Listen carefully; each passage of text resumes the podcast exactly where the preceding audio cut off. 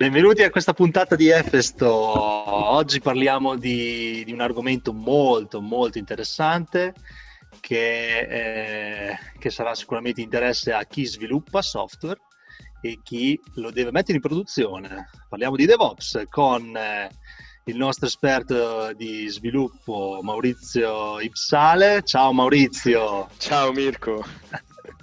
e il nostro super... Eh, è il nostro super eh, gestore di, di, di, sistemi di produzione, il nostro Marco Grimandi. Ciao Marco!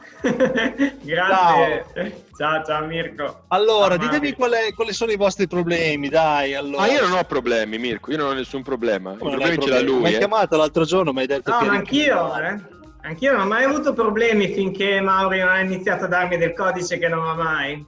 Ma stai scherzando? Ma ascoltami, cioè, i problemi ce l'ha lui, eh? Io non ho nessun problema, io sto lì a scrivere il mio codice, bello tranquillo.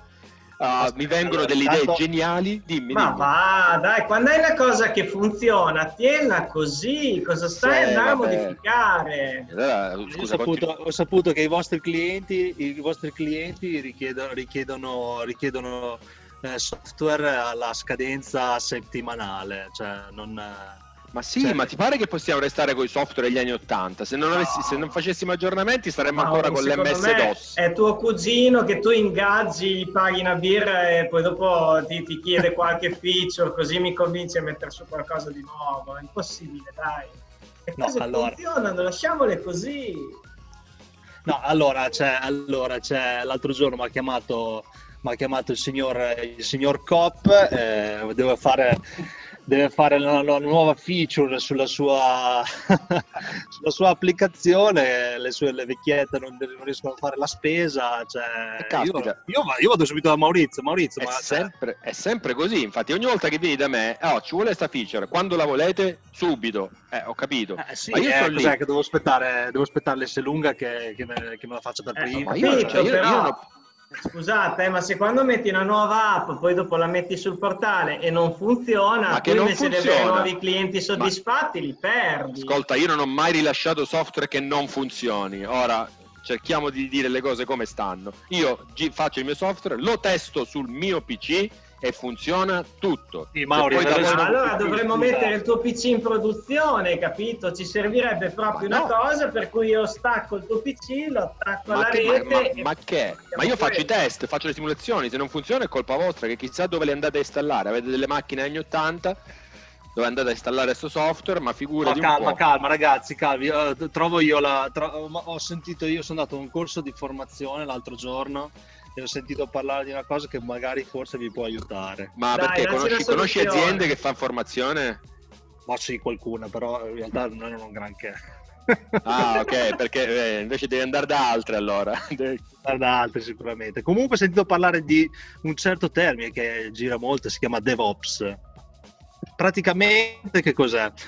È la capacità di coniugare il mondo development col mondo operational. No, impossibile, impossibile. Non possiamo non coesistere. Ma no, ma ti pare che litighiamo sempre ogni volta quello dice lì che, che, che c'è, c'è, i bachi, i bachi da seta, cioè, ma ti pare?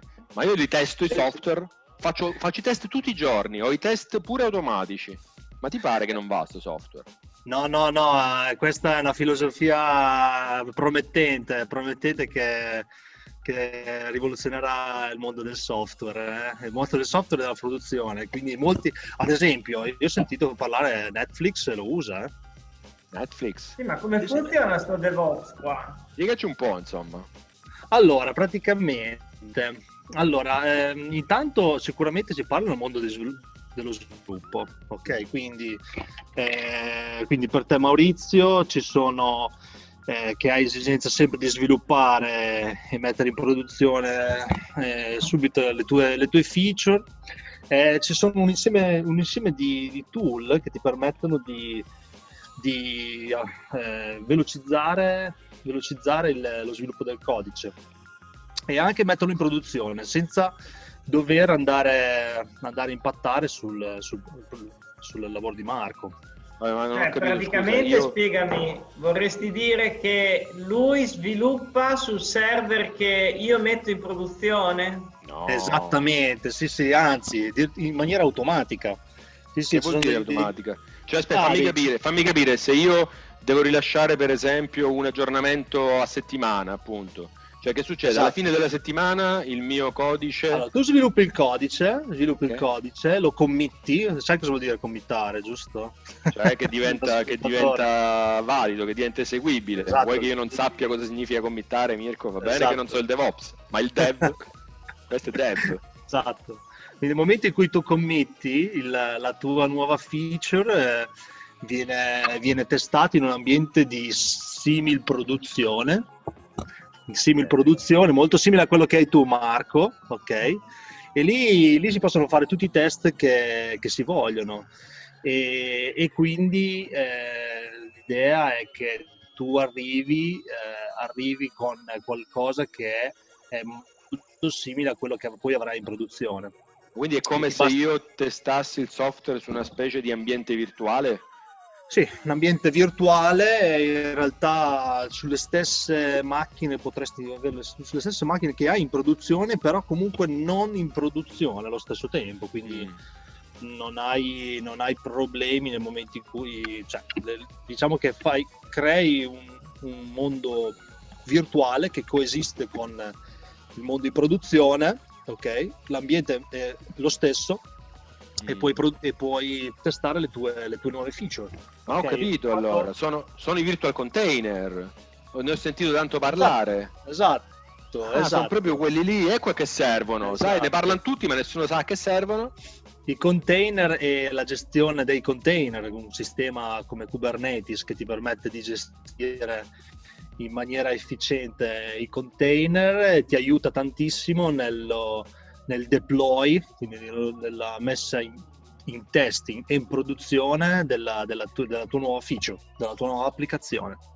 Ho capito. Quindi tutte le volte che io devo rilasciare una feature, la metto dentro questo container e poi consegno questo container a Marco. Esatto, che Marco lui, è contento. Perché lui è lo stesso container mio, quindi non può essere più che funziona da me e da lui no. Esatto, esatto, è la stessa cosa, quindi la... Ah. È... Esatto. Sembra sì. un sogno. È veramente un sogno, Marco. È veramente un sogno perché tu non ti devi preoccupare di nulla. Cioè, quando ti viene consegnato qualcosa, sai che funziona. Guarda, è proprio quello che cerco sempre di fare. Tutte le volte che devo mettere in piedi una nuova applicazione, io cerco sempre di avere una macchina virtuale completamente già fatta.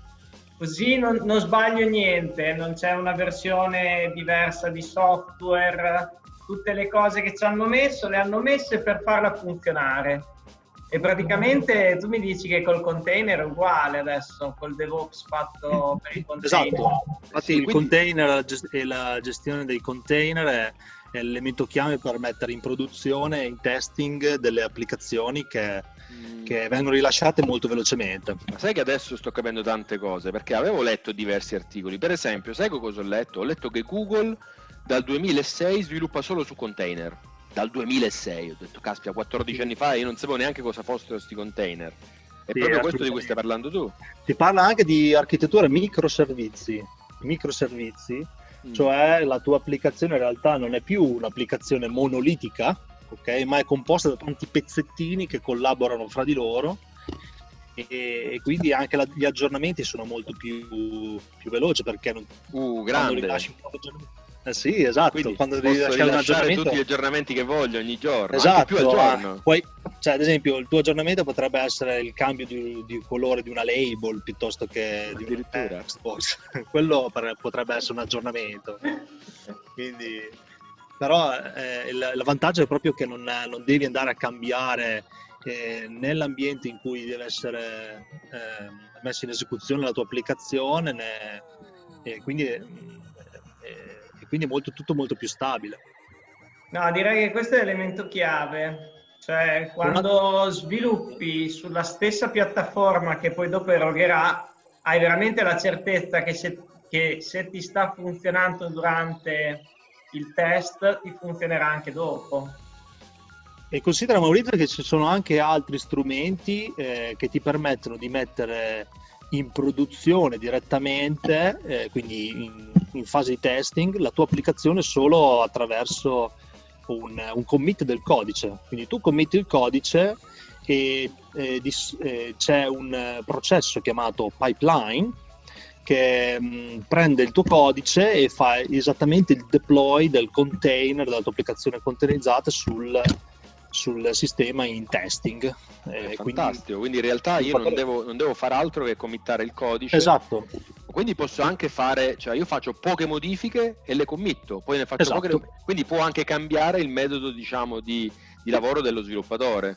Sì, perché esatto. può diventare più agile, più snello. Assolutamente, ah, DevOps proprio. Fantastico, no, effettivamente sì, questa può essere una vera rivoluzione nel mondo del software in generale, perché sai, effettivamente, ora al di là dello scherzo, è uno dei problemi che più si ha dell'incompatibilità fra chi sviluppa e chi utilizza il codice.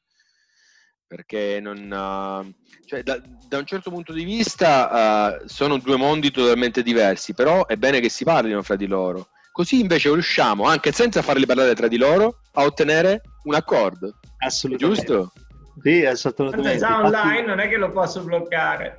Eh, infatti, dai, fantastico. Infatti ho seguito questo corso tenuto da un, da un istruttore eccezionale. Eh, lo so che è eccezionale, lo so, lo so. Mi ha illuminato, infatti ho detto, devo subito dirlo a Marco e a Maurizio, eh, già. sarebbero contentissimi. No, no, è fantastica l'idea. Quindi si può cominciare a lavorare in questo modo. Microservizi cosa, cosa intendi? Cioè che eh, io ho, ho, il codice distribuito in più container allora. Esatto, sono, codici, tanti pezzettini di microcodice eh, che possono essere, sono anche isolati tra di loro, eh, però dialogano fra loro creando un'applicazione più, più più grossa, più completa. E... e però scusa, eh, metti che io questa applicazione non ce l'ho in casa ma ce l'ho in cloud, si può fare lo stesso? Assolut- assolutamente, infatti la cosa interessante è anche che tu il tuo deploy eh, può funzionare sia on-prem, ok, ma anche in, on cloud o tutti e due. Quindi potresti ah. avere pezzi in cloud, pezzi in, in on-premises che tra di loro dialogano e compongono la tua applicazione. Quindi di fatto tu per, perdi l'idea di dove, dove, sia in esecuzione la tua applicazione, perché mm. può essere in cloud, potrebbe essere in on-prem, ma ormai non fa, più, non fa differenza. Comunque le volte perdono l'idea di dove stia girando anche quelli che l'hanno sviluppata. Ma è proprio, non farò il nome, ma mi è capitato questa settimana di entrare in un portale di una nota piattaforma di web conference, mettevo username e password giuste ma non mi faceva entrare, mi diceva che erano sbagliate.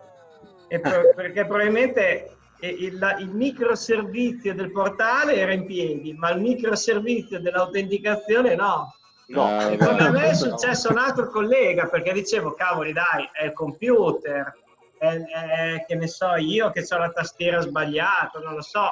Poi quando è capitato a un altro mio collega lo stesso problema sulla stessa piattaforma a distanza di 30 km, ho capito che forse quel giorno lì il problema era la piattaforma. Ma sai che potrebbe essere legato forse, mi viene in mente forse anche alla CDN, una cosa di questo tipo? Chissà. Eh, non lo so. Può darsi Comunque anche sì, le cache delle CDN. Insieme sì. di componenti che dovrebbero dialogare tra di loro, a te si presenta solo il front-end e non riesci a vedere che nel back-end c'è qualcosa che non sta funzionando. Ma guarda, ci vedo due, al di là di tutte le cose belle che ovviamente hai detto Mirko, ci vedo due grandi vantaggi. Eh, uno è quello per cui effettivamente chi opera non, potrebbe anche non pensare di fare gli aggiornamenti, cioè gli aggiornamenti arrivano in automatico, è corretto? Esatto. Sì, perché di fatto alla fine basta il tuo commit e questo va direttamente va direttamente in produzione. Ecco, tra l'altro eh, mh, ci possono essere anche delle politiche su come mandare in produzione il, il, il tuo aggiornamento, cioè potresti decidere di farlo mh, su tutti, ok, istantaneo, mm. oppure a, diciamo, a scaglioni. Diciamo il 10% alla nuova feature, poi, poi puoi testare, puoi vedere come va poi aumenti il 20%, 30% fino ad arrivare al 100% dell'aggiornamento della popolazione. Del, dei... E l'altra cosa che ci vedo positiva, Mirko, è il discorso che eh, non devo preoccuparmi, immagino, anche di problemi di backup, di eh, alta disponibilità HA, perché immagino che come possa creare un container ne possa creare due uguali e magari uno gira una parte e uno dall'altra, quindi bilanciamento sì. di traffico. Sì, sì, assolutamente. La, l'architettura è alta affidabile e appunto non, non, ti devi preoccupare appunto di quello che cioè, potreste avere un failure, un, un fallimento su una su, su un container piuttosto che un altro, perché poi comunque tu ne hai. Eh, il servizio è sempre in piedi, perché magari il servizio è sempre 2, 3, in piedi. 4. Il servizio Luca, è sempre sai che piedi. mi piace? Niente, dai, domani eh, lo mettiamo in piedi. Bisogna, bisogna metterlo in piedi subito. Domani Domani Avete passiamo a DevOps. Così Marco non potrà più rompere le, le scatole su, ecco, sul fatto no, non voglio questi no, aggiornamenti. No. E io non dovrò preoccuparmi di niente perché tanto posso rilasciare gli aggiornamenti quando voglio che Marco esatto, neanche lo saprà. Cambiare, tu puoi va cambiare tutte le label benissimo. che vuoi Maurizio. Così quando non funzionerà sarà sicuramente colpa tua.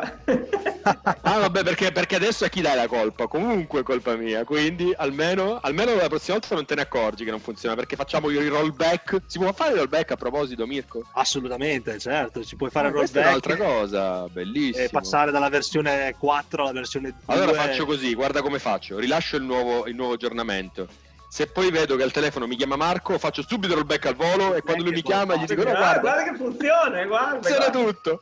E, e, peraltro è una cosa che già qualcuno ha fatto tempo fa. Mi ricordo, di, nel, nei laboratori, no? Mi ricordo è già successo in tempi non di DevOps. È successo che appena è arrivata una telefonata si è rimesso magicamente tutto a posto. Ma vabbè, esatto. non sappiamo chi, non sappiamo come. Direi che abbiamo, abbiamo, imparato abbastanza, Mirko. Ti ringraziamo tanto per questo. Ragazzi, io sono sempre qua a portarvi le novità. Eh. Sempre cose interessanti. Bravo Mirko. Sì, bravo. Sì. bravo Mirko, grazie. Dai, chiediamo bene, anche ragazzi, allora a chi ci sta ascoltando. Ci vediamo alla prossima puntata. Eh, vediamo se, se, hanno anche dei dubbi, se hanno anche delle, delle, domande da fare su questa parte dei suggerimenti che ci scrivono al solito efesto.klabs.it o sulla nostra pagina Facebook e ci sentiamo al prossimo episodio. Ciao a tutti, ciao Mirko, ciao, ciao Marco, ciao, grazie. ciao.